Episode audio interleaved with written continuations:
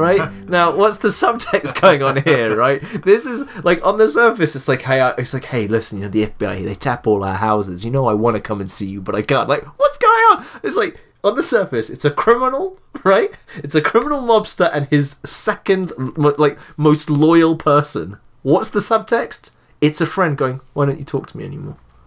Right? I miss you. You're my best friend. Why don't we chat? Why don't we hang out?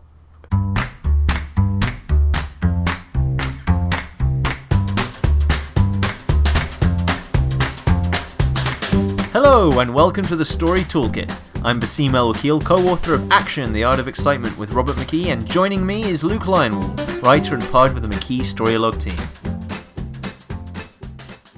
So today we're going to talk about cast design again with The Sopranos. We're going to talk about something completely different about cast design. Yes. But we're going to use The Sopranos to talk about it. Talk about casts. Tight. I know. True. Uh, as always, if you want to get in touch, uh, we're on Twitter at the Story Toolkit, uh, and the website thestorytoolkit.wordpress.com has all the means with which to get in touch and all the episodes. Let's get into it. Okay. So, what we're going to talk about today is institutionalizing your cast, which is a thing I came up with not that long ago. Like, and so you've never heard this before. so, let me just try and explain what institutionalizing your cast means. So, uh, what happens is when you design your cast, we've talked about in the Firefly episode, we talked about polarizing your cast. We've talked several times about dimensionalizing characters. Institutionalizing your cast is a little different. What that means is you're creating a sort of political hierarchy within the cast itself that gives a structure to how everyone fits into the cast themselves, right? So it's not just how individual characters are, it's how the whole group of characters works together. It's how they react to each other. It's how they react to each other and so on. Yeah, exactly. So, um, so uh, the thing is, this is there's always a politics between people, right? So you get you know like teacher student, father son, um, you know uh, what else? There's loads more, and I'm drawing blanks. husband, husband, wife. Yeah. Right. There's always some sort of structure between people, right? Even if it's just two. So it's not like they don't exist because what happens is even if they're just like two friends, there's a history behind you that influences the nature of how you interact, right? So, like for example, one of the friends can drive and the other one can't, right? So when you go do a trip, there's an institution at play there because one of you drives, the other one doesn't. So the one who drives kind of has to do a lot of the legwork, has to drive, and so some in some relationships that might mean they get to pick things like Yeah. what gets played on the radio. This. Other times though, you might have two friends, and one of the friends is a total tyrant, and even though he can't drive, he treats his other friend like a chauffeur. Right. Do you see what I mean? Yeah. So, and it might be fine. They might not actually hate each other, but the, my point is, it's like there's always some sort of politics between people, no matter what, and mm-hmm. it's not necessarily always bad or unjustified or oppressive. It's just there, right? So your cast will have a similar thing, but because characters are fiction, they don't really exist. Th- this is something a writer has to give them, and inherently intuitively writers will do this so like the typical buddy cop thing is one's a rookie one day from retirement you know that's the cliche i've got one day left to retirement and the other one's the the uh, uh, uh, one of the, one of them's the old guy and the other one's the rookie and so it's just like the senior cop like, "Ah, listen kid you haven't walked the beat I have. And so immediately there's a relationship between the two of them that's institutionalized. One is old, in charge, and so on. The other one is young, inexperienced, and so that dynamic uh, can, is then further uh, specified by their dimensions and how they're polarized. So Importantly, that that though that example, that Yeah. um, institution is generated by their surface relationship, right? exactly, yeah. So they're both policemen, but they're not just any two policemen. One is a, one is, is is new to the beat, and the other one is close to retiring on this beat. Yeah. and so that that, that institutionalizes their relationship so um and so and so but it gets it's specified by character so obviously agent k and agent j in men in black their relationship's different to say Mills and Somerset in Seven, Yeah. but it's still the same thing of rookie and senior, right? Yeah. And so uh, there's a teacher, uh, m- uh, there's like a mentor student element to it, okay? So that institutionalizes their relationship. Um, whereas, say, if you have a different, you could have two cops that don't have that element. Like Hot Fuzz doesn't. No. Hot Fuzz, they're best friends, Yeah. right? That's their relationship. They're cops, but they also are best friends. They're almost lovers Yeah. right? Uh, so that's so it's a completely different relationship, you see, but it's still institutionalized in the same way. Yeah. Okay, Yeah, yeah. so it, it, uh, so it's still institutionalized. So So institutionalizing your cast Yes. does a bunch of things for it you, does, right? yes. So one of the obvious things that you came up with that I missed, which was that if you pick an institution that contradicts uh, the surface relationship, you inherently create subtext because every action takes uh, takes on a subtextual meaning. So if on this, like in Hot Fuzz, right, on the surface they're policemen, officers, policeman officers, Policeman officer. right, on the surface, but uh, the subtext is they're best friends. Yeah. So when they say stuff, it has that subtextual thing of you know, I really love you, Nick. Well, I really love you, Danny, and right Yeah. you're my best friend, you know, I trust you and all that stuff. So that's underneath the surface of it. Um, and so even Lego Batman does this as well. Uh, quite because it's like hero and villain, but actually Joker and Batman is kind of a love story between them so, Okay. in the subtext.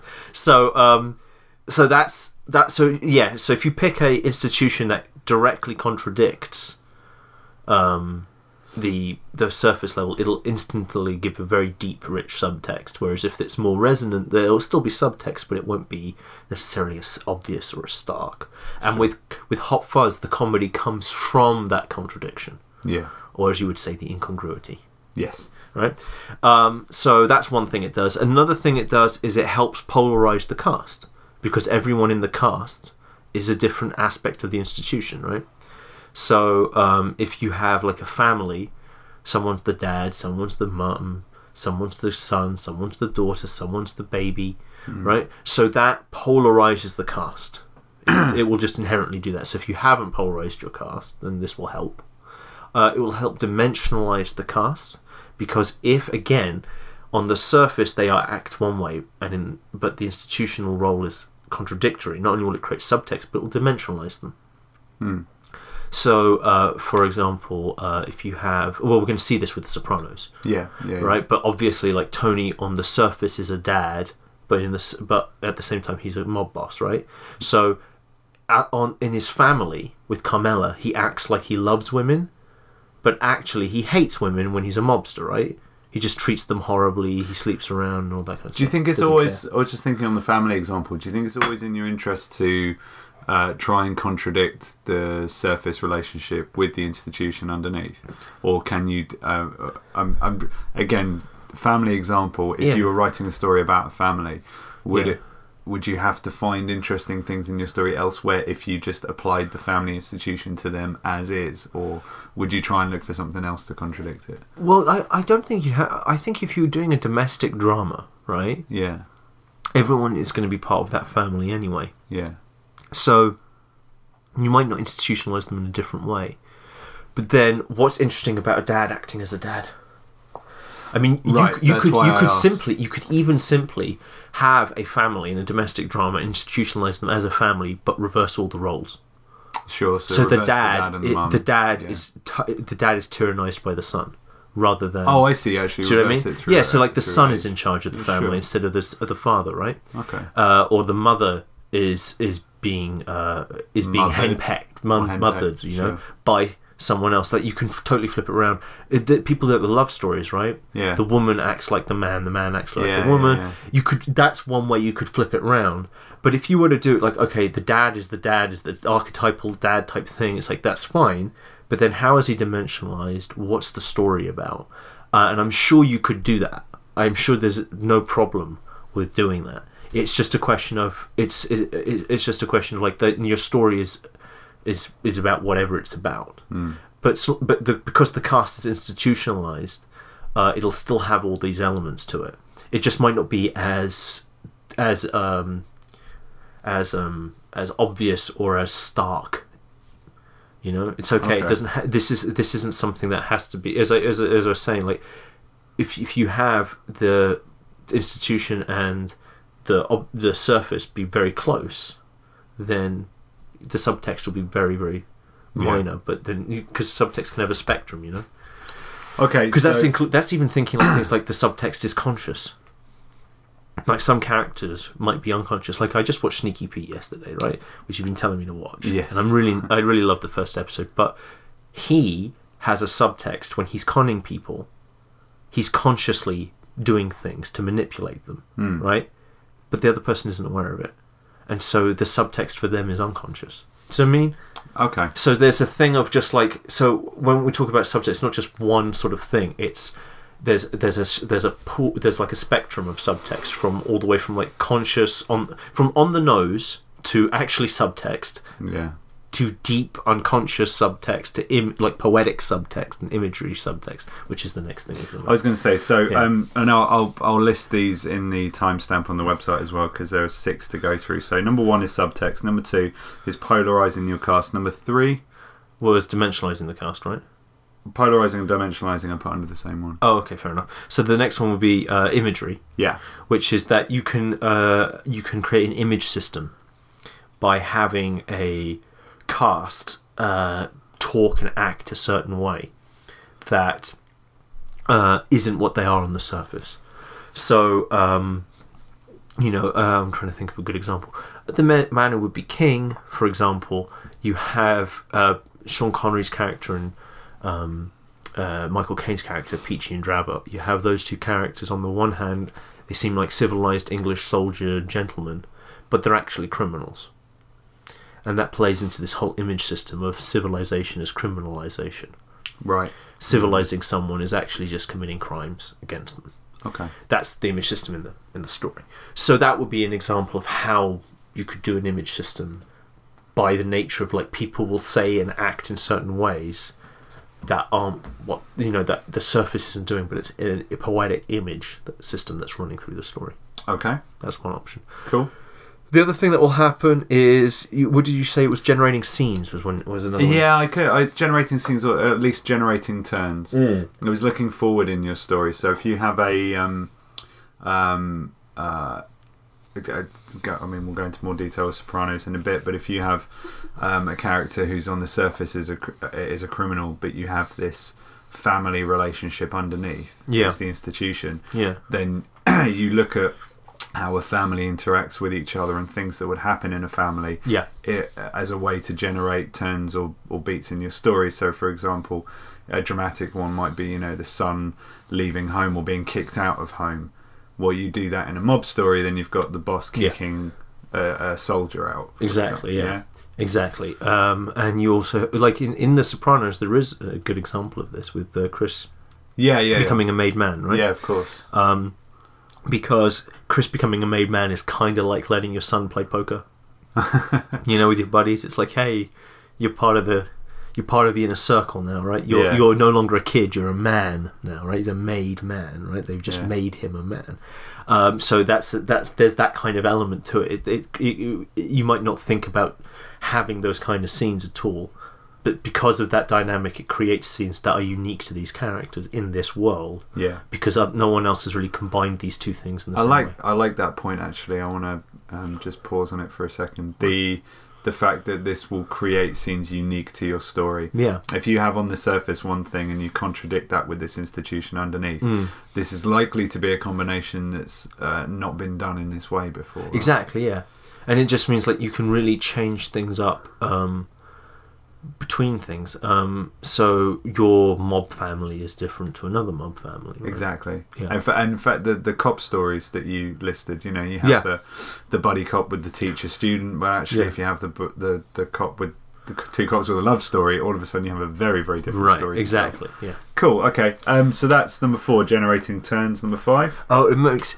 it makes exposition invisible. How so? This I this I quite like because if you are institutionalized, there are certain things that happen in institutions that are just taken for granted that you don't need to explain. that you just you don't need to explain. For example, if someone is in charge, there are a couple of things that happen. One thing that happens is you ex- if you're in charge, you expect things to get done. Right? That's what being in charge You don't do them yourself. You don't do them, they just get done Yeah.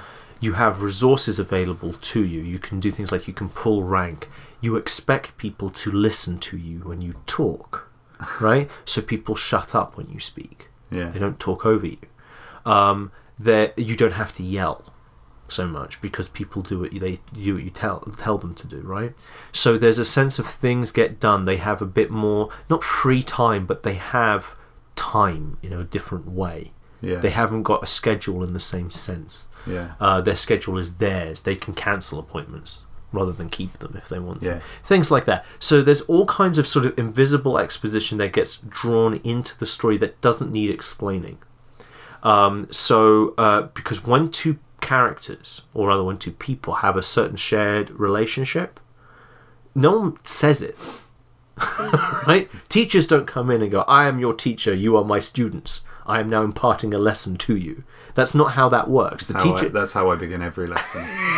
you walk in, you take roll call, everyone knows you're the teacher.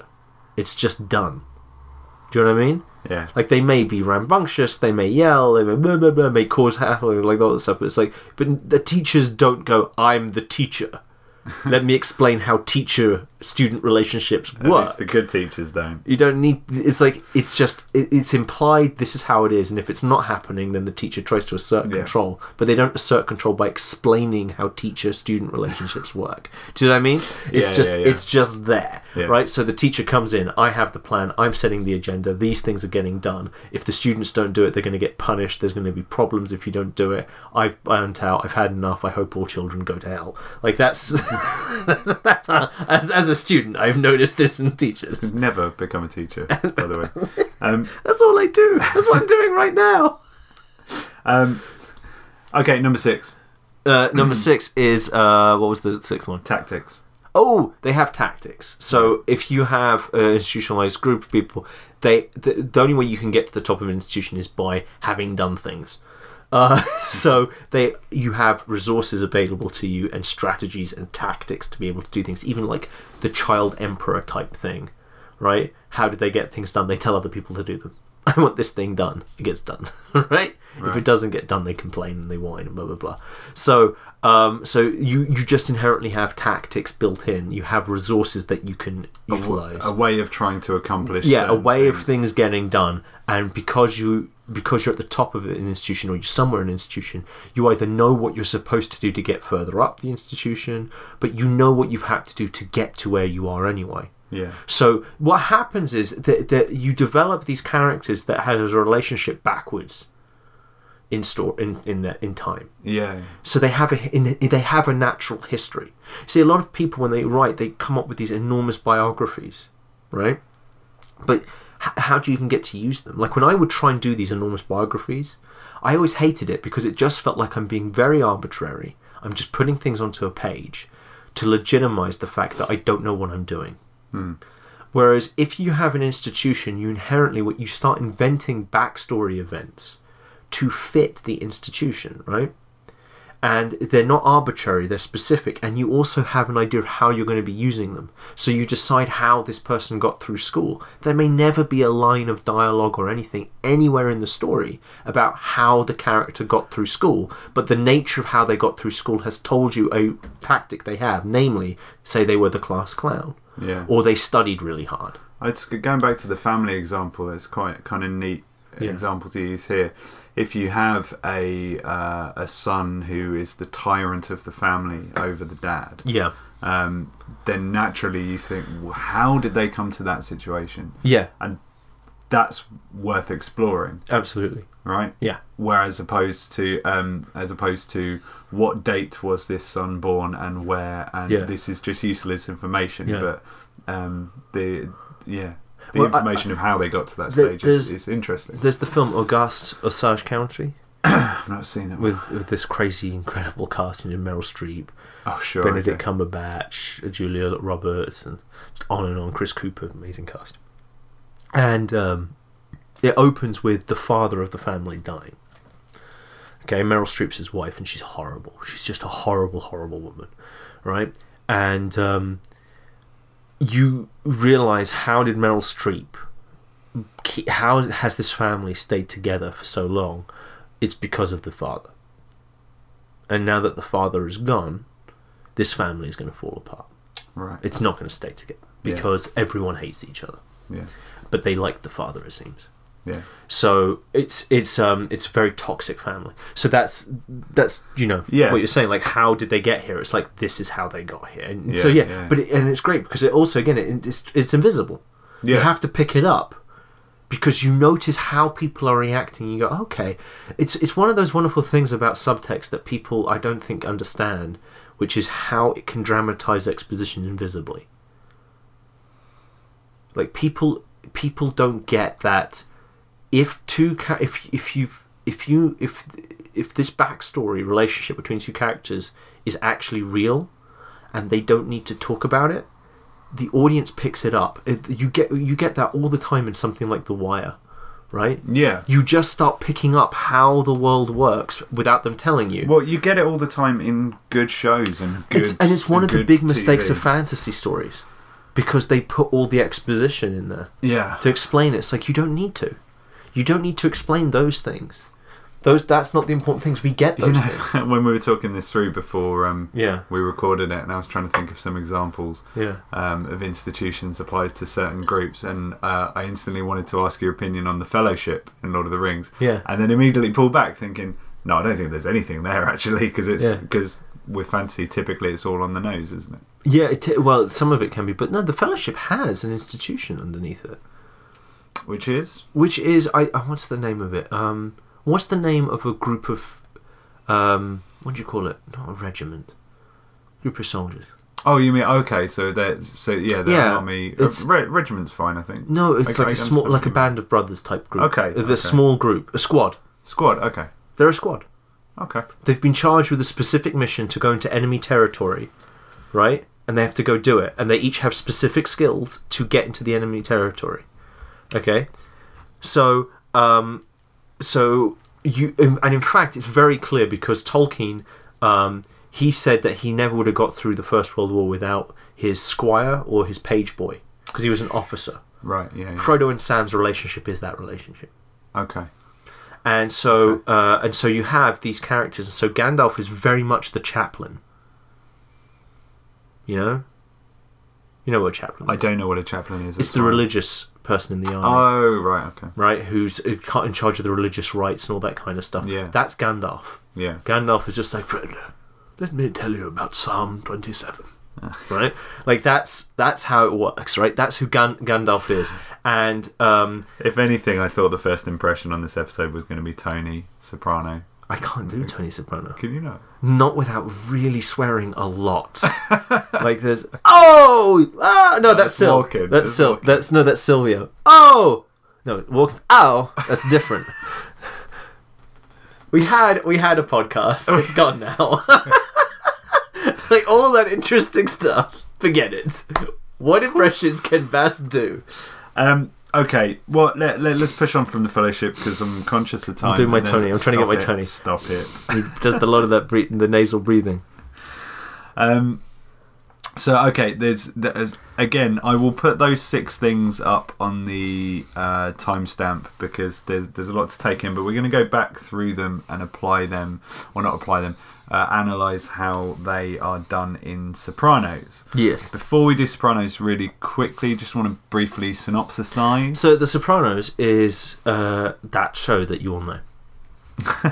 uh, the Sopranos is the show about a character called Tony Soprano, who is the head of a family of mobsters called the Sopranos. Uh, and so they are because in the mafia there's five crews. There's five, not crews, but your five big families, right? There's uh, there's the family of New York. There's the family of Sicily, and I forget the others. I don't know what the others are. They're, the, Okay. they're the only two that I, are mentioned in The Sopranos, but there's five families or something. Yeah. Or there's five families in America or something. I don't know. They keep talking about the five families, okay? The Sopranos is supposed to be the sixth family, but some people, like, they it's like they're not really a family. Like, there's one scene where they go, they're not a family, they're a glorified crew. Okay. Okay, so there's a bit of a power dynamic, but th- that's what The Sopranos are. Okay, and so Tony has his his family of mobsters, uh, Silvio, Paulie, Chris, um, and so on. But he also has his other family, his real family of Carmela and his son AJ and his son, uh, daughter Meadow, and his mother, and his dad, who is dead in the show, uh, was a, a mobster, and he, uh, along with his uncle Junior, created the Sopranos. As far as I remember, they created the the, the family group. Um, his, they they did it. They robbed a card game, and they did it with such sort of such balls that uh, they um they ended up becoming big names and stuff. And um, yeah, because Ralph Cifaretto was supposed to be part of it and stuff. Okay. Uh, and they also have um, what- Jackie Aprile, uh, who's the who's the who's the mob boss at the beginning for The Sopranos Yeah. uh, of the show. And so the show went had seven seasons. The sixth season was part one, part two, Yeah. um, and the first five are good. The last seasons are really bad. We actually, at some point, I still think we should do a, a Yeah, podcast do just that. on that last Yeah, season, but yeah. we'll, we'll leave that for today. We'll focus on the fir- um, Yeah, and so the, those those first five seasons of The Sopranos are really excellent, and um, the show um, had a sort of progression in it, which was to- the the show genres are essentially a domestic drama and a political drama. They're not really crime stories because it's not about who done it, how done it, are they going to get away with it, are they going to get caught yeah. uh, Tony is never Tony's exposed before the first episode. yeah. You- There's no, there's no. You're not waiting for Tony to get caught or exposed. Yeah. that's never a thing. So that's the dramatic happen. question is never like how. And No, it's why it's it's, it's a thing in the background of him, but he- he's he's not someone who's trying to get away with crimes. There's a couple of FBI things that show up that where he might get arrested. Yeah. But really, fundamentally, when those things happen, the two big questions you ask yourself are Are his families going to fall apart because of this? Is he going to lose power in those families? Those are the two questions, which is the domestic drama are they going to stay together or fall apart? Or the political drama, and the political drama is is Tony in charge or isn't he? So on the one hand, you're watching Tony become in charge of both his family and his mob family, his crew, and at the same time you have him trying to keep the crew together and keep the family together versus ha- having them fall apart. And um, so in the first season tony is kind of cast as a son in his mob family and in his actual family. It's all about his relationship with his mother and his uncle junior. The second season is about him as a brother between his brother between pussy uh, pussy um, i forget his name Sal, wasn't it? Big Pussy. That's his nickname was Big Pussy, but his the, char- the character was like Sal Bonpensiero, or something like that. Right. Um, so Pussy is not just in his f- mob th- family; he's also his best friend. Yeah. Um, and there's also stuff to do with uh, Archie, Artie. Artie. Uh, The- the, the chef. restaurant owner. Yeah. Yeah. Yeah. And then the third season is him as a father, so it's about Jackie Junior Aprile. Um, it's about him being a sort of a surrogate dad to him because Jackie Aprile is dead, so it's about him being a surrogate family to him. But it's also so, and Jackie Junior is trying is also part of the mob, so it works as him on both sides as a father. The fourth season is him as a husband, and the fifth is the boss, and the sixth is kind of like a grandfathery type thing for some of it, but not really. Sure. Um, but so so uh, so obviously th- those things shift. Yeah. Okay, and so that's how the Sopranos sort of plays out in this relationship over the yeah. course of the story. Yeah. But pr- primarily what what we wanted to establish is that that you have the two families. You have the real life family. Yeah, And then you have the mob family. yeah. So let's. and so they're institutionalized in the se- it's, it's what's great about it is the genres everything about it the questions you ask are the same for both it both groups so the family is run like a cri- like it- there's the, the mobster the whole thing of it the show is tony's mob how does tony's mobster element influence his family life and vice versa Yeah. so that whole show is mixing and matching all of this stuff over themselves like that so for example there's one scene where meadows friend her dad uh, his dad her friend's dad is played by the T1000, Robert Yeah, Patrick, yeah. and Tony and he are friends. So there's this is the domestic part, right? Yeah. However, the guy is a gambling addict. And he starts playing in Tony's games. And Tony lets him get into enormous debt that he can't possibly pay back. Why? Because once he does that, he can bankrupt him, getting lots of free things. That's how Tony gets paid, after all. Yeah. And so he destroys this man's life. Okay? And this man is not just his friend, but the father of Meadow's best friend. So his mob elements totally destroy his family side, and the family side is destroying his capacity to be a mobster. Right? Because it causes a huge friction between him and Richie Aprile, because the guy's a gambling addict, so he doesn't get into debt with just Tony, he gets into debt with other mobsters. Hmm. And Tony, as the boss, is like going, hey, right? I he pays me first, and all that stuff. They're also the chef, Ar- Artie. Is it Artie or Archie? I think it's Artie. It's Artie, right? The the chef he wants to get money, and um, he goes to Ralph. He gets an opportunity for some money, and he goes to Ralph and he goes, "Hey, I want some money for an investment." And Ralph goes, "No, sorry, can't do it." And he goes, "Why not? What, what's wrong? Why won't you lend me money?" It's like because if you don't pay me back, I can't break your legs, right? But Tony does lend him the money. Yeah. And when the guy loses out and thinks he can't pay Tony back, he tries to kill himself. And in fact, Robert Patrick's character also tries to kill himself, right? and of course, this makes Tony feel really guilty, right? And so it's so so like it's this whole thing about like the the way those two constantly interact is how that the show. family and the yeah, that's how yeah, yeah. The, the whole engine of the show is built around that interaction. So let's talk examples then. Um, in terms of family and the mob, let's talk subtext. Right. So how does this institution uh, generate subtext within the family and within the mob? Okay. I mean, we can we can pick it examples from anywhere in the show. One of the so- best, most obvious examples of subtext between these two things is when Carmela tries to argue with Tony. Yeah. Because when she starts to get one up on Tony, Tony kind of reminds her he's a mob boss. and then he reminds her she's an accessory. Right? And there's just no way out of this. Like she likes to go. Like Carmela likes to think I'm I'm right, I'm good, I'm a good person, all that stuff. It's like you know where the money comes from, Carmela Right. right? You know where it comes from. You can't pretend it doesn't. Like when she gets really upset with his mistresses and stuff, it's like, who do you think you married? Do you know what I mean? Like there's so the subtext in it is on the surface they seem husband and wife. Tony seems to love her, she seems to love him, but under the subtext, these are criminals. Yeah. And Carmela forgets this sometimes. You know, for the years I watched the show, this is the only thing I saw Edie Falco in. Yeah. Uh, and I hated Carmela. Me too. For the entire show. Me too. It's like, good lord, just the, the ticks and the mannerisms and the way Well, she talked. yeah. Absolutely hated Yeah. her.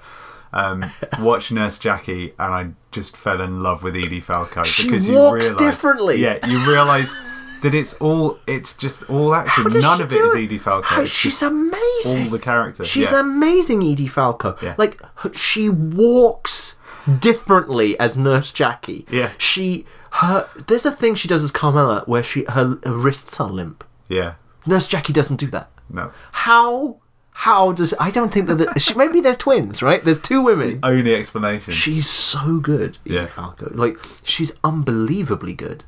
Unbelievable. She's just a magnificent yeah. woman. Just the the, the I- respect. Yeah, I love, had. I like Carmela so much more because of Nurse Jackie. Because Yeah. now I'm like, this is a performance. Yeah. Like she, in other words, what we're saying is Edie Falco is such a good actress, we forgot she's acting. Right.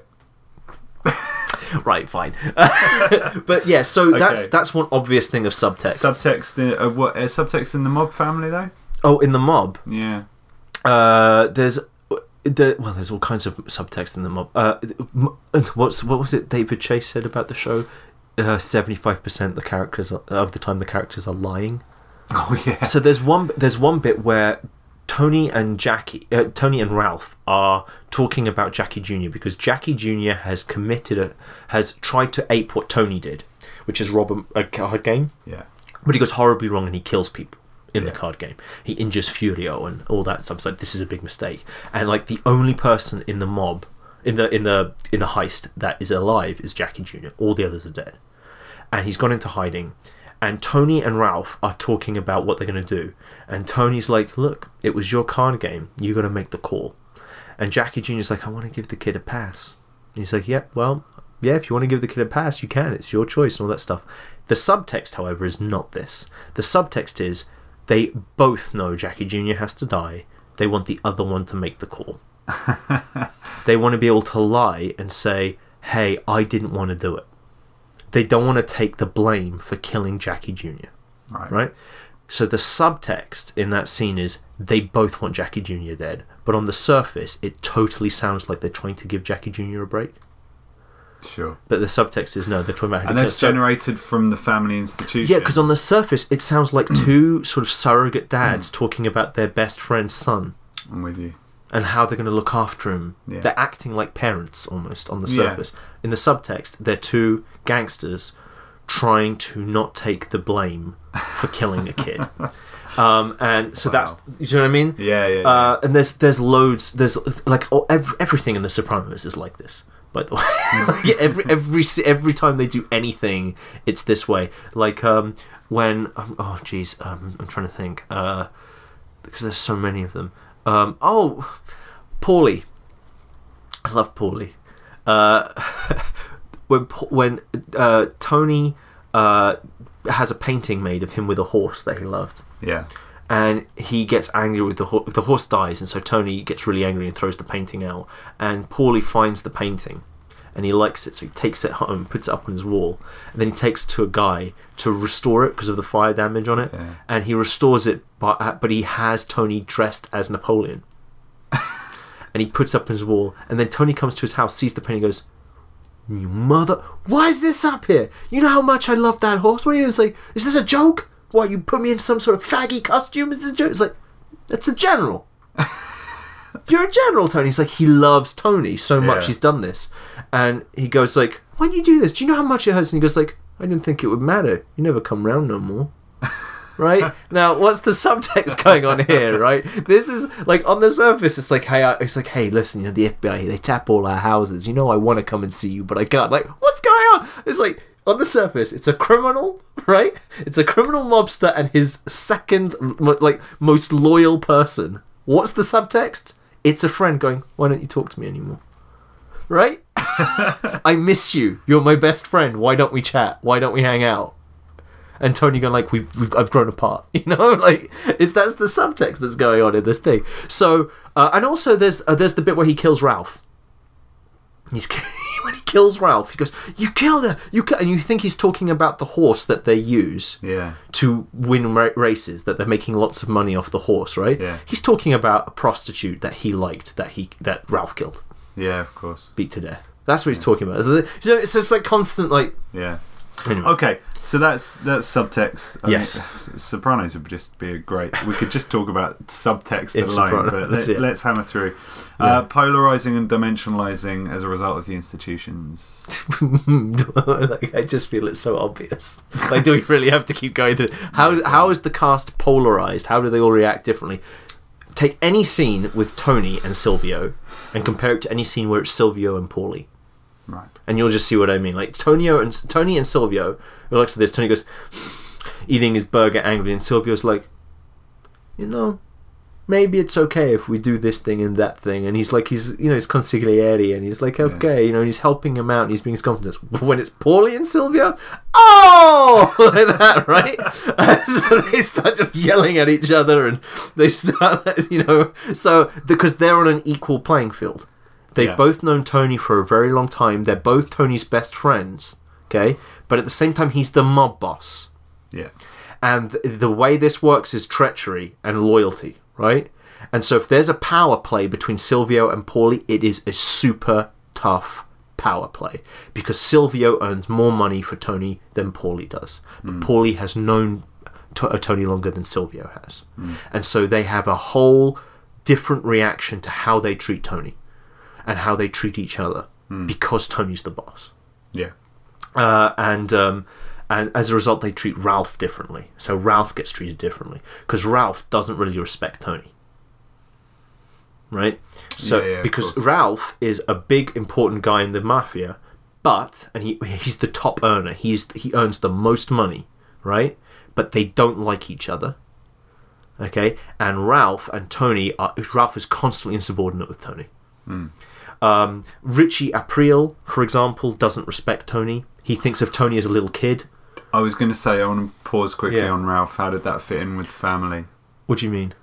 What if he's insubordinate? Is it just like an insubordinate kid towards father? Oh, I see what you mean. Uh, no, no, uh, it's like having uh, an in-law.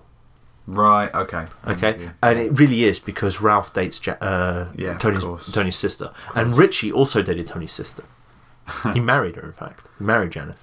So this this whole way that they react that they react and behave with each other Yeah, comes out of it just does like how they're related in this institution. Christopher is kind of like Tony's little brother, Yeah. right? Uh, or his son. He's actually his- he's actually nephew in the show. Isn't he's he? his actual nephew. but doesn't behave like a nephew. It's like son. well, he he cares. He cares. Mob son. Uh, but also his, his little brother. When Tony Blundetto shows back up to Steve Buscemi's character, Yeah.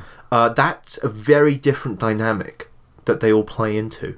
Like watching, if you watch, like Tony, there's a bit where Christopher is. Uh, get uh, is, has an in, he has an intervention for his drug abuse. It's just the funniest scenes, Oh right? yeah. it's no, like you're one. weak.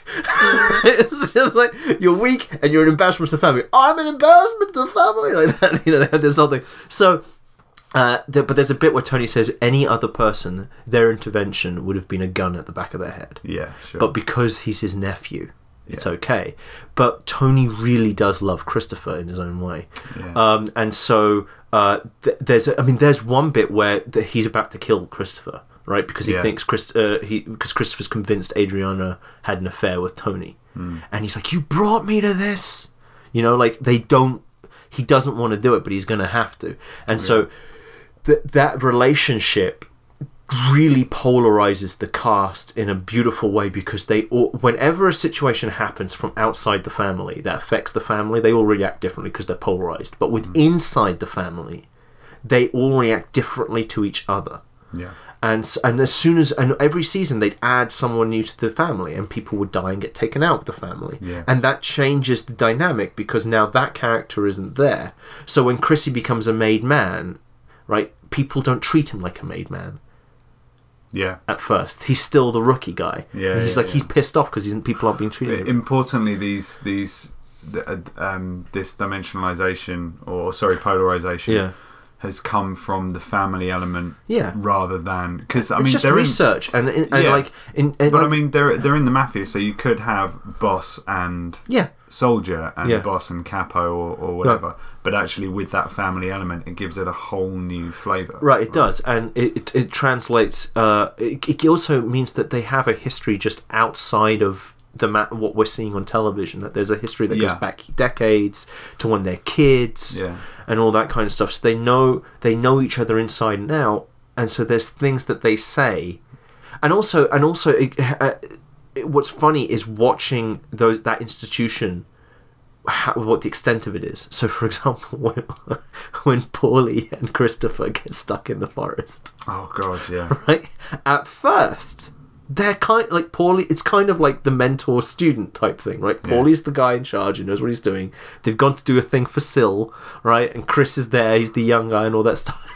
Friendship just slowly erodes, gets destroyed, and they start thinking about killing each other and all that stuff as they're trapped in the forest. And then it's just like at the end, it's like, okay, we can't rat each other out for how badly this went, and you know, it's like they did they even kill the guy they were meant to kill? it's just a total farce. I've forgotten about that episode. That's Yeah. so good. It's really funny. Um, let's let's push on. Yeah. Um, imagery then. Uh, so the, the the image systems being like the the family is the mob, the mob is the family, and all that Yeah. stuff. Like Tony, um, you know, he he has to he tries to keep. The, a lot of the imagery comes out in the dreams Yeah. uh, that Tony has, and that's how it's played out. But they, they, there isn't really sort of an image system at play. The Sopranos isn't a very poetic type show. Yeah. There is some, there is some. Not an some. image system, but there is imagery. Yeah, I would suggest. I would think there's there's imagery because the image system. the symbols kind of mean what they mean, if I remember right. Yeah, yeah. Um, I mean, not completely. Like there is the fish. I was. Gonna, I, that's what I'm thinking of right now. That's season two, isn't it? Yeah, but it's more of a metaphor type thing, really. Like you know, sleeping with the fishes. It's kind of a pun. Yeah. He he, you know, in the dream he talks to a fish Yeah. Because I'm sleeping with the fishes, and Yeah. it's it's it's too overt to really be an image system. It's Yeah. more just sort of symbols. Okay, and so they kind some- of do that. One of the problems with the last season is they overdo it. Um, So s- some imagery then, um, as a result of the institutionalization. yeah, I'm trying to think. I'm So trying to remember now. imagery. I mean, the image, the imagery really comes out as I said, like the fact that the first season Tony's a son. Mm. He's trying to avoid an assassination by his mother and uncle. Right. Mm. That's the first season. That's how the imagery sort of plays out. Um, So the way it's, I, I would, I would wager there's quite a lot in the words that they use and there the, is. the way they It, speak it's to just. each other. It's not the same thing that. It's it's it's more just sort of. It's it's more symbols, Yeah. as it were. So, Okay. Um, generating turns then, institutionalization of the cast or institu- Well, we talked about the made man thing. Oh, the Chris thing. Yeah, Chrissy Yeah. becomes a made man, and Oh, that yeah, creates yeah, all kinds of scenes because they've established that the relationship between Chrissy and the others is kind of like the the kid brother. He's finally let in the treehouse, but he's not treated like the rest of them. Yeah. He's still the kid brother, even though he's in the treehouse and at the poker game, and he's getting annoyed with that. It's like when are you're going to start treating me like a man, and like when you start acting like a man, like that's mm. li- literally it could just be a family arguing. So they could have sat down and said, "Look, okay, this this is like a, Yeah. a kid. What happens Right. if if he's suddenly Exactly. a man and not Yeah. treated? Like, what Right. suddenly? What happens Yeah. if he suddenly turns and, into an and adult? then and then there's all kinds of scenes where Meadow ex- where Meadow's behavior towards Tony is that of someone trying to extort money. yeah, Like she's constantly manipulating him and guilt tripping him and all that kind of stuff. And it's uh, and so Meadow is very much kind of like, you know. Uh, a kind of Lady Macbeth type character. So there's all that Mm. sort of mobster elements that are coming from Meadow and things. Um, but I think what happens is th- the nature of how those two are linked just starts generating elements of story turns and Yeah. things like that. Uh, just inherently things like when uh, Christopher robs a truck with his friend that Uncle Junior controls the r- routes of. That they're paying protection to Uncle Junior. They rob the thing because Tony said it was okay, and Tony's secretly the boss. He's let Junior be the boss overtly because that way, if he gets arrested, so what? He doesn't have a family. Hmm. But everyone knows Tony's really in charge, and Junior's not aware of this. And so when Christopher does this, Ju- Uncle Junior says, "You're not allowed to do this anymore," and Tony's like, "Just do what Uncle Junior says." Hmm. Okay. Christopher's friend decides to do it again. And Christopher's like, you know what? I don't want to be involved. I think we got to step up and do the right thing, which is, you know, play this game properly. So, but the guy does it anyway. Mm. And so Uncle Junior has the guy killed. And Christopher discovers that his friend's been killed. And so the first thing he does is he picks up Meadow. He talks to Meadow and he says, and he thinks that the reason he's being he's being targeted is because he sold Meadow some drugs Mm. And uh, he's like, "Did you tell your father about it? Did you do this?" He's wondering like who's trying to kill him and why and all that stuff. And so the first thing he does, he goes for Meadow. So you have these scenes because Christopher is so interrelated with the family, and we know who the family cast are and the dynamics and so on. You have scenes where characters react by interacting with characters in different ways, and so it just generates all these scenes. Like, what would Christopher do? Well, he'd go to Meadow yeah, right? Yeah. That's the first thing he would think of. Yeah. Um, what? How? How? How does Tony deal with um, uh, Christopher's uh, insobriety? Uh, they have an intervention. Mm. You know, like because he's a family guy, and the fact that they're, they're mobsters and it That ruins the intervention- intervention is what makes the, f- the scene so funny. The intervention actually yeah, is such a good example for this because it is mo- Yeah. mobsters having an intervention. yeah, it is. uh, having a family It's, it's it's like it could be a comedy sketch Yeah. for SNL or something. You know, you know also, uh, it's really sad that scene now. It's really tragic. because because there's a bit in the scene where Tony says to Christopher, "This isn't about my temper. This is about you killing yourself with drugs." And Chris goes, "I'm going to kill myself? The way you eat, you'll be dead by a, of a heart attack by the time you're 50." which is actually kind of what happened to Gandolfini. Like he Ah. did die around, I think, fifty-one, Yeah. and it was just like, ah, that's kind of, it's kind of sad. like Christopher says that, and it's kind of true. Yeah. Um, but anyway, uh, oh by the way, I, there is one uh, some imagery that they do do. Just reminds me now. Um, that in the fifth season there is a bear. Um, yeah, I wondered outside- when the bear was. Yeah, uh, it's in the fifth season, and it, there's a bear. Carmela has kicked Tony out of the house for his just constant, constant infidelity, and they're apart. And it's just this thing where she wa- there's out of nowhere there's a bear, right? There's just a bear in the backyard, She's- and she, she panics. She doesn't know what to do with the bear. She tells Tony. Tony's like it's a shotgun. He sits out camp protecting the family from the bear. All that stuff at the end of the season, when this was supposed to be the last season, uh, Tony is at war with New York. He manages to avert the war. The FBI come when he's talking with Johnny Sack in New York, the boss of New York. The FBI show up and Tony just legs it. And we know that the FBI have been building a case. He calls his lawyer. It turns out the case they're building isn't up against Tony, it's against Johnny Sack. So Tony has avoided the FBI and then he has to walk all the way home. And um, there's this great moment where there's a rustling in the bushes at, in his house and you think it's the bear and Tony comes through and just goes back home because he's made uh, made it good with Carmela. And what I loved about that as the final episode and the final moment of the show was like Tony did it. He's in charge, and he held his families together. Like he did it, right? The bear, the danger that was there. It's like, well, now the, Tony was the danger, but at the same time, he's now going to protect the family. Like, there's no danger following Tony anymore. See what I mean? Yeah, yeah, yeah. So there's that sense of that. There's a lot of imagery with animals now that I remember, like with the Ducks. ducks and everything, because t- the way Tony reacts to animals. yeah. It's how Tony's like compassion. Actually, his compassion he doesn't have it towards people; he has it towards animals. Yeah. So, um, uh, so Tony, um, so that's one of the aspects of imagery, anyway. But yeah, Invisible exposition. Did we? I think we just did that, didn't we? Did we? We Oh, do. God. Do we do generating turns? Gener- no, we did generating turns. we didn't I do put- invisible I ticked off expo just because I was about to say it, and I don't think we covered okay, it. so invisible exposition. Yeah. Uh, there's loads. It's just constant. It's it, the problem with it being invisible. It's hard to express it. it's invisible. Just give us one juicy example. Uh, uh, I have invisible exposition. Mhm. Um, okay. Uh, Ralph wearing a wig. Right. Ra- As- Ralph being gay. Not gay. He is kind of. No, he's not gay, is he? He's he's just really sexually perverted. yes. It's not- no Vito's gay. Ralph is sadomasochistic. That's what it was. Right. Yeah. So that there's some invisible exposition. He can't get it up with certain people and all that kind of stuff. And so uh, there's a sense of just like uh, that he's been lying about. s okay. Here's a great one. Ralph was supposed to be at the heist that Tony and Jackie Aprile did that Yeah. put them on the map, Yeah. right? Which was the robbing of the card game, which is Yeah. what Jackie Jr. copied. And Jackie Jr. is asking Ralph about this because Ralph is dating Jackie Aprile's uh, wife, widow, right? Yeah.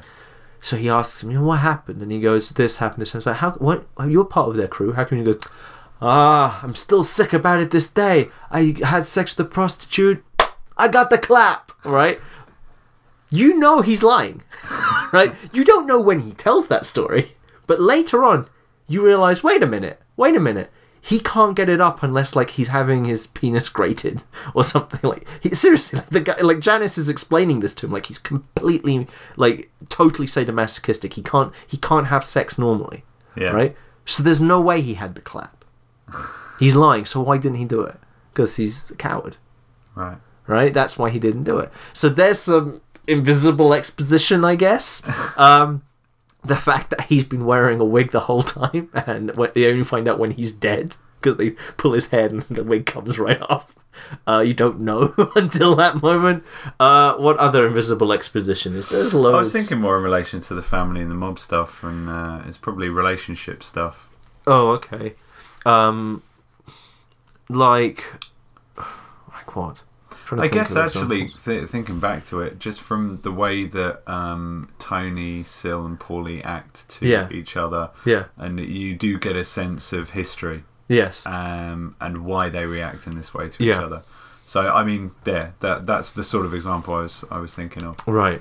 Um, okay, Well, Tony's Tony's guilt towards Tony Blundetto, yeah, um, things like that. yeah, Uh, yeah, there's all kinds of things that you you just.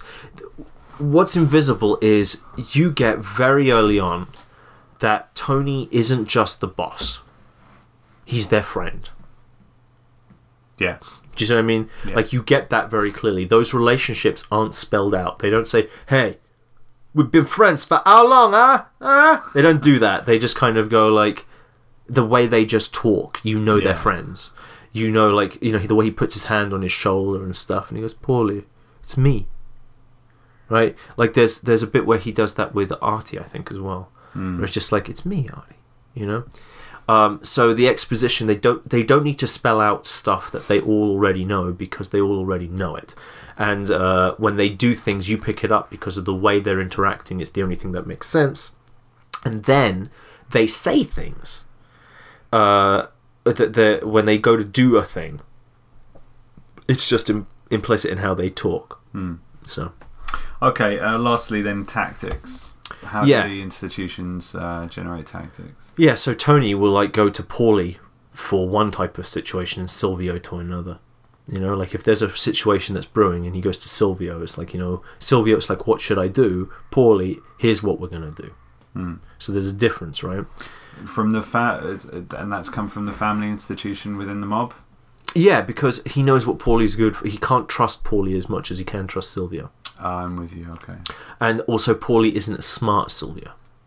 So he doesn't, he doesn't, and Paulie also is really full of himself.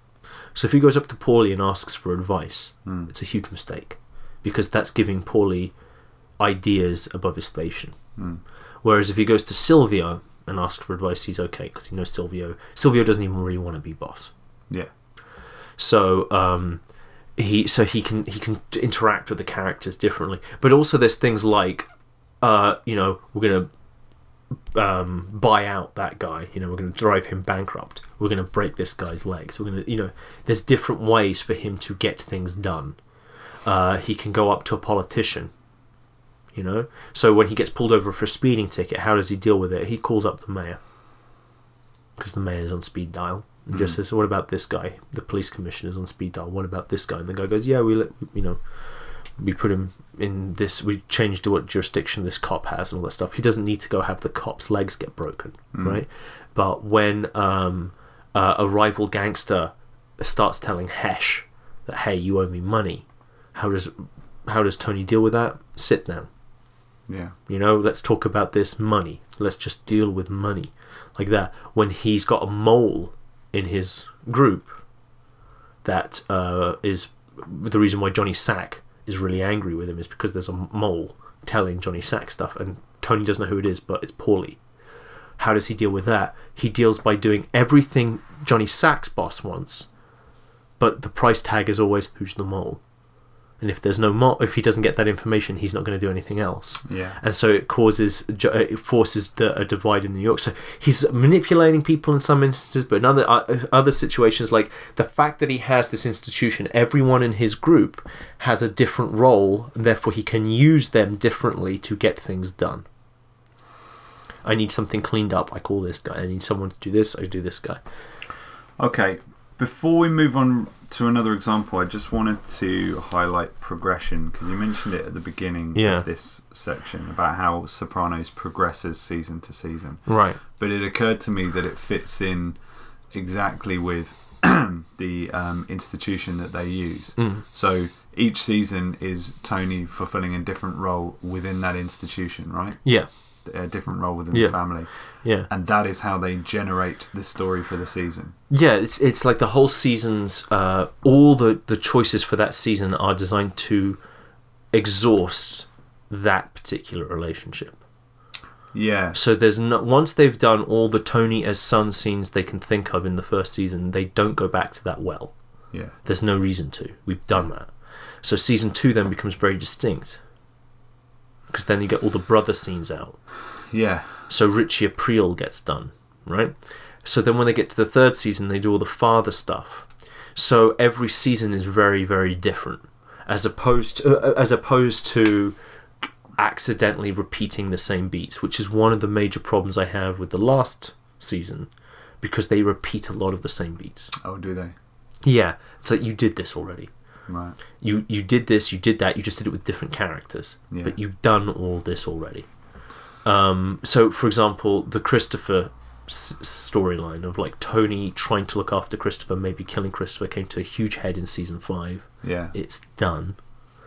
Season six, they bring it back Right. with the drugs and everything. It's just like you've been, you've, we've gone through this, Yeah. but now because it's the last season, you're going to do it again, and this time have a different ending. It's like it doesn't feel real.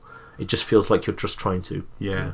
So anyway, Okay, um, then let's push to uh, a couple of other examples. One that does use an institution and one Yeah. that does not. so okay, so we talk about all these things that happen. We show how The Sopranos has all these things, right? Yeah. Okay. When you don't have this institutionalized cast, you end up with something like Suicide Squad. Okay? So Suicide Squad doesn't have these elements. Okay? Um, so what happens in Suicide Squad is all their dialogue is on the nose.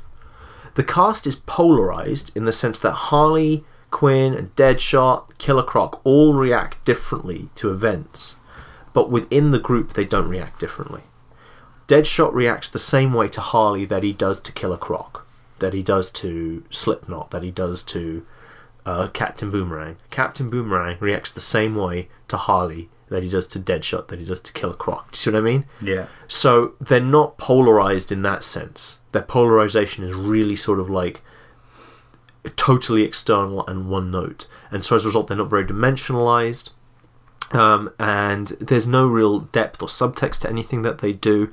And you have the scenes like in the bar where all the characters then they're just talking about what they're going to do next. And it's just like we should do this. I think we should do this. We should do that. We should do this. Boom boom boom boom boom boom boom. And they're just floundering because the writers have no foundation on which to be writing their dialogue. So the characters just flat floundering all reacting the way they've reacted throughout the entire film. And then it's really contrived when they decide to get together and save the city. Right? Because it's just like what's going on? Yeah. However, you can compare this with the, with the film it was trying to ape, which is Guardians of the Galaxy, right? And that wonderful scene where it's like, I ha- I have a plan, you have a plan, I have part of a plan. What percentage of a plan do you have? And it's like you don't get to talk, and that whole thing. I wasn't listening; I was thinking of something else. So, you know, that whole sequence, twelve percent, twelve percent. That's barely even a concept, right? The way they're doing it, they're arguing Yeah. over power. Who's in charge? What should they do next? They're having an argument. Cat Star Lord is kind of I'm in charge. I'm the guy in charge, and Rocket's like, why? Right? And Drax is just is, just like trying to get involved, isn't really caring or paying attention, and then when someone calls him out on it, he's just like, "Hey, I just saved Quill. I have a right to talk." It's like, no, you don't. Actually, yeah, probably I don't. You know. Uh, and then Groot is just, I'm Groot. Like he'll he's just trying to go along, and Gamora is like, we have to do something, but I genuinely don't know what to do. And so like the characters, because they don't know what their place is, they're they're they're struggling to work it out right? So there's a constant arguing, and the institution that they're having, which is sort of like the superhero team, you know, the, the whatever, the crew, or whatever, mm. that hasn't formed. So they're fighting over it. So there's a power play going on inside the cast. Suicide Squad, they don't do that. They literally just go, here's what I think, here's what I think, here's what I think. Let's do that thing then. There's no arguing it's not like Deadshot is in charge, yelling at them, and they're going like, you know, forget. Do you see, do you see the difference? Yeah, so in terms of in, in terms of Guardians, then Yeah. obviously it's not like Guardians of the Galaxy are a family. It's not that No. kind of institution. But but what what have they What- layered in? what would you call what would you call that institution? I guess so. Yeah. Um, what are they? They're kind of like. I don't I don't know what you would call it. Um, Because all, all I wrote down were in the notes was social politics. There's that at play. So it's like, what kind of group would have that sort of? um, well, they're kind of. What would, I don't know what, what the phrase would be because the the um, they're almost they're almost like almost like an an AA meeting, right? Like they're almost an AA meeting. like they're just like we're all losers. We're all messed up. Uh, they're criminals, all of them. Hmm. Um, they're they're kind of like a gang, like a a cell block, you know, like a bunch of people just trapped together. They have to try and make it work out of the thing and stuff. Um, but um, they're, they're kind of people who are trying to rehabilitate themselves almost, like ex-cons almost Sure. is a way you could phrase it. I mean, I don't. The the labeling of these things is. I, I mean I don't know how you would It's not necessarily It's helpful. it's It's, not- also it's not, not- necessary to It- label. It's not necessary to label them. I mean, it can be fun, like for The Sopranos and stuff. This, I'm sure you could come up with the the right label for what you would name Yeah, them, yeah. and it'll be particularly apparent in the second one because they'll be formed. Sure. But the point of the first one is that the, the is that they're forming this group, right? yeah. And it starts off. I mean, here's the thing. It starts off with Rocket and Groot being bounty hunters chasing Quill. So there's a hunter prey element. Yeah. Okay, Gamora steals the orb from Star Lord, right? So that has an element of thief victim, Yeah. and then it's also because he's also a thief, so it's like two thieves. Okay, then Drax, right? It's like, hey, don't kill her. She's coming for Thanos and all that stuff. He's like a hired goon almost, right? Hmm. So they kind of start off as just like a a really bad gang of criminals hmm. right that are against each other and they start so it's ch- it constantly changes throughout the story because they're forming together as a group Yeah. and at the end of the film when they go off together we don't know what they're going to be like because we haven't seen the second film yet Yeah. are they actually heroes are they this what kind of heroes are they we don't know yet Yeah. because we haven't seen it. But when they're having that discussion of what are we going to do next, they're constantly arguing, trying to fight over who has this. And so there's an institution at play there, namely the fact that they haven't got something in stone between them. They haven't really got a full true relationship between them. That itself then becomes the institution, which is they're arguing all the time. yeah. And but Im- importantly, that is is notably absent from Suicide Squad. Right in Suicide Squad, they don't have the lack of it. What they have, uh, they don't have that sort of arguing thing, power politics between them. What they have is they have a bunch of writers and actors who don't understand what their characters are supposed to be doing and why they're doing them.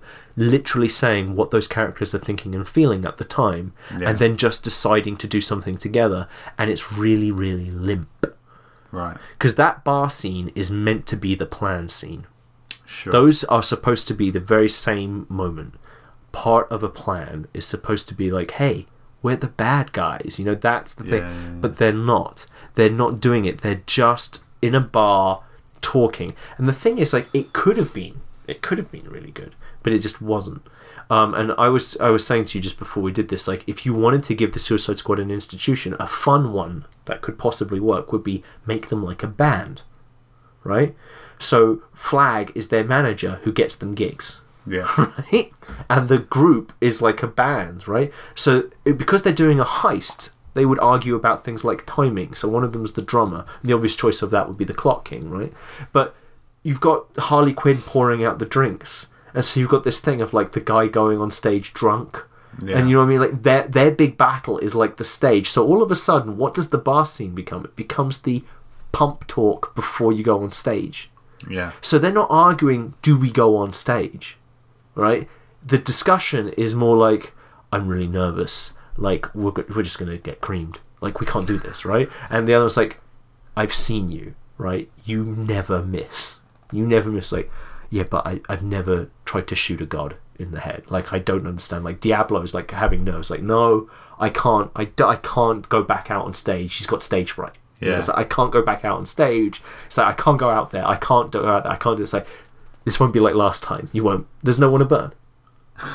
Just don't. We want you to burn somebody. It's going to be good. Like, Yeah. Go out on stage. Don't worry about it. Just like even if it goes wrong, don't worry about it. Like, do you know what I mean? It's like Harley then becomes the one who's like the groupie. She's trying to like, come on guys, we can do this, right? And and and like Flag is like, I have gone to the wire for you guys so many times.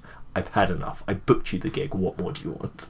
do you know what I mean? And Killer Croc is like, I really, really want to do a piano solo. We never have time for piano solos. Let me do it. Of course, the solo for him is going underwater. Like, give me a water themed thing to do.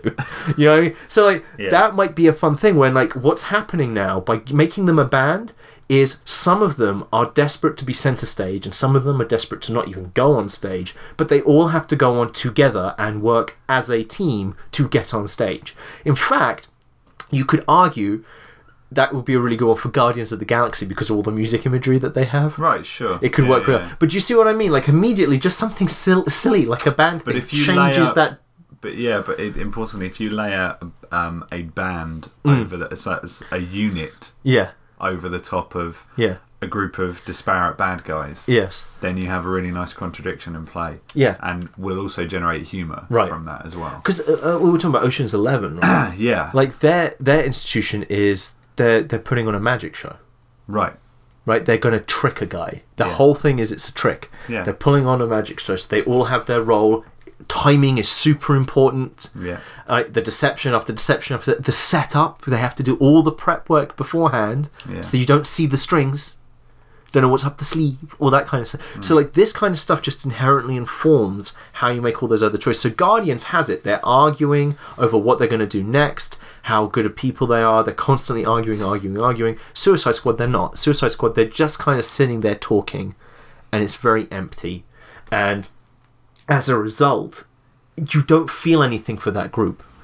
I mean, it's just it's just kind of funny actually that we're talking about the Suicide Squad as a band, like how much more fun it becomes, yeah, right? like all those scenes with Diablo going like, I don't want to do this stuff, but if you think of him as the guy who has stage fright, suddenly the way you write him and the way everyone reacts to him is really different. And the idea that Killer Croc is desperate to do a sweet drum solo or something, mm. and like no one will let him do it. It's like, dude, we're not doing. That. And like when the sewer thing kicks in, it's like, okay. It's your time to shine. It's like, yeah, you know, like the, the idea, like someone just, I want out. I, I, I'm burnt out, man. Everything we're doing is cliche. You know, Captain Boomerang can be the artist. It's like, dude, I use a boomerang. You use a gun. Like, how hard is it to shoot someone with a gun? Kill someone with a boomerang that takes skill. you know, then you have you can even have the thing where Deadshot and Boomerang like are trying to one up each other as they're killing people, you know, and that, that kind of stuff. Okay. You see what I mean? Like immediately, it just starts becoming a lot Yeah, more yeah. fun because the way that they're designed to interact changes. It's not because they're still polarized. They're, they were polar. They're polarized in the film, but it's not enough. The very ca- you've you've talked before. Um, I can't remember if you if we ever put this on mic, as it were, but um, uh, it's the um, the Transformers point you made. Transformers are polarized because they're toys and they have to look very different. Right, Right, exactly. Suicide Squad naturally are all polarized just Right. because of the very nature. Yeah, of they the all have different powers. Yeah. they- they- they- yeah, you're right. Like the Transformers thing is because it's a toy thing. Yeah. Uh, He-Man is another one. Like every toy has to have a unique selling point. Yeah, they have yeah, a unique gimmick, right? So everyone is definitely polarized. He's the Jeep. He's the truck. He's the gun. He's the cassette player. Cassette player kids. Uh, right? he, so like they all have those things, but that's but then you put, have to put those guys together into a scene, and if they're not institutionalized, it doesn't work. Like Optimus Prime was in charge, right? He was the the leader and all that kind of stuff. Yeah. But so the the the, the if the institution is a really great choice, then it suddenly all these scenes you j- it, ju- it just changes the quality of it. Yeah, It's just so obvious now that I look at our Suicide Squad, like how much has changed Yeah. just by doing that.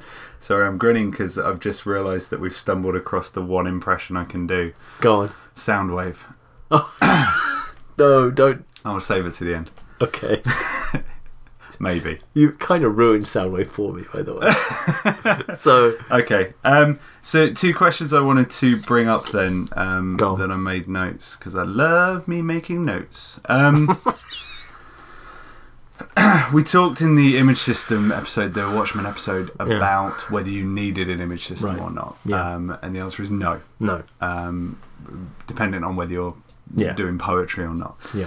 Um, do you need to institutionalize your cast in this way?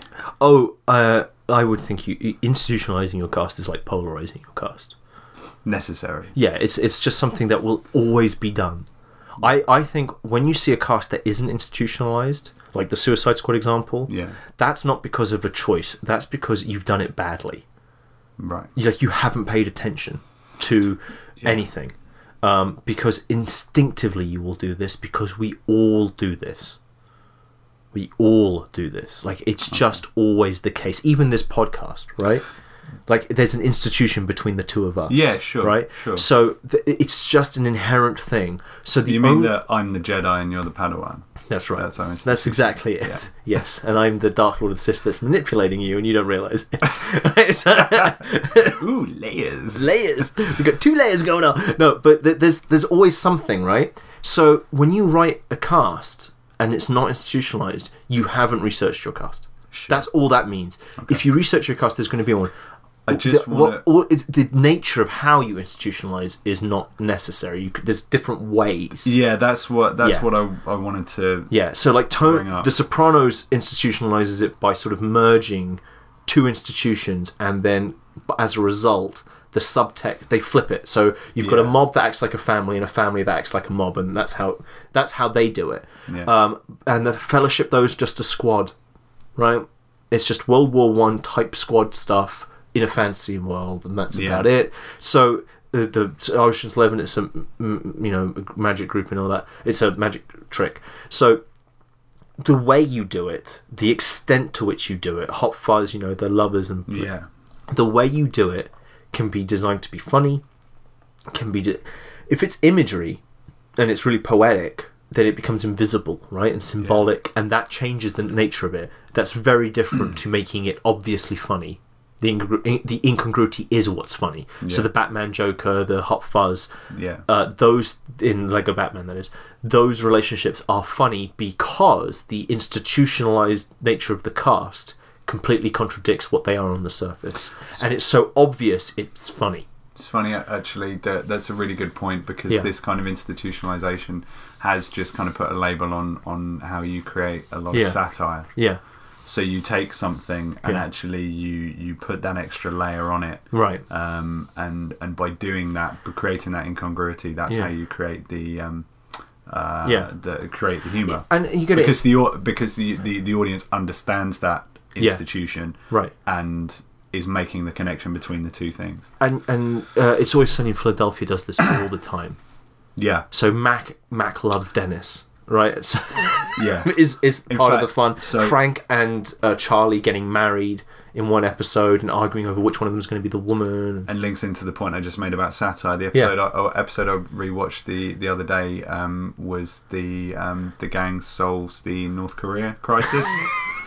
So Yeah. the whole episode, Yeah. I didn't realize until I just rewatched it. Even the language that they use, they are talking about the North Korea crisis, Yes. but they are acting as Yes. it like their their bar is America and Yes. they've got the Korean restaurant. And that's what they do with the gang goes jihad. sure, yeah, Uh, but also they do the thing where uh, the gang is uh, actually now a TV show, and they play with the fact that they're a TV show. So the gang desperately tries to win an award. Right, they're Yeah. trying to win a bar award, Yeah. but it's done exactly like they're trying to win a television award. Yeah, so there's sure. the whole gag of we need to go dark and burlesque, and it's like they're clearly doing the joke of HBO is winning a lot of Emmys, so we need to look like an HBO show yeah, right? And there's the whole gag of like, maybe we're. What's the problem? Is it them or is it us? Why aren't we winning the award? And then, of course, like at the end, what do they do? Charlie writes a song that's perfectly Randy Newman, middle of the road type song. It's like, come to Paddy's pub, like that. And then at the end, because he's been sniffing glue and been locked in the in the, in the cellar the whole episode, he comes crawling out, and the whole everyone is there. They've adjudicated. They've tried to make it look like a regular sitcom with bright lights and stuff, and like silly, like risque jokes, but it doesn't work because Mac just takes it as offense and tries to strangle Dee. And they're like everything everything's going wrong. The burlesque element has turned into Frank sticking things up his bottom, and it's just like this has all gone wrong. So Charlie's up there. It's like Charlie will sing the song. The song is the song is nice. Middle of the road, we'll be fine, right? Like that. And Charlie just sings a different song, and he's just going spider, spider, deep in my soul. He starts talking about being raped by spiders, and then he starts saying, "You can all just go yourselves," and start spitting at them. They go, "Let's just start spitting at them." It's like the whole thing. So like, so maybe the reason we don't get awards is because we're horrible people, right? And no one likes seeing horrible people do things. But the whole thing is, they're tr- it's a show. Yeah. They're talking. They're making satire about the TV industry. Yeah, yeah, yeah. So yeah, that's Well, then the the other question I had the gang misses the boat. There's another one. that the that, that has deliberate references like we didn't used to be this crazy until you came along with all your money, pointing at Danny DeVito. It's like, what do you mean? Like, um the the other point I was going to make then was um, intuitive versus analytical. yeah. Obviously, this uh, well, I'm, I'm, I take it this can be done both ways. Well, yeah, like uh, so in The Sopranos, I would guess it's both, right? Because on the one hand, it's really analytical. They made those decisions, Yeah, but then once they made them, they just intuited it through it. yeah, because those characters start becoming more and more defined. They have more and more of a life on their own, and so the characters start to um, make those choices. Like they, they've made so many choices that the next choice becomes inevitable, as opposed to you have to actively try and come up with something necessarily. But there's no way to know specifically how they did it because they're not in the room. But how you do it. I would suggest if you're running a scene and your characters are literally saying and thinking what they're thinking and they don't know what they're doing, I've written these scenes, by the way. I Yeah, oh, know yeah, what yeah. I know Oh, what I these know scenes exactly are like. I know. I've written those scenes, read them back after I've written them, like months later, and go, "What was? Why have I done this?" And you see other shows doing this and other comics and whatever. You see this happen, and you go, "Why is this happening?" And this is why you haven't institutionalized your cast. You forgot to do it. Hmm. It should be something that's intuitive, but because you have to, you have to put it there. But you might put it there without really giving it any thought.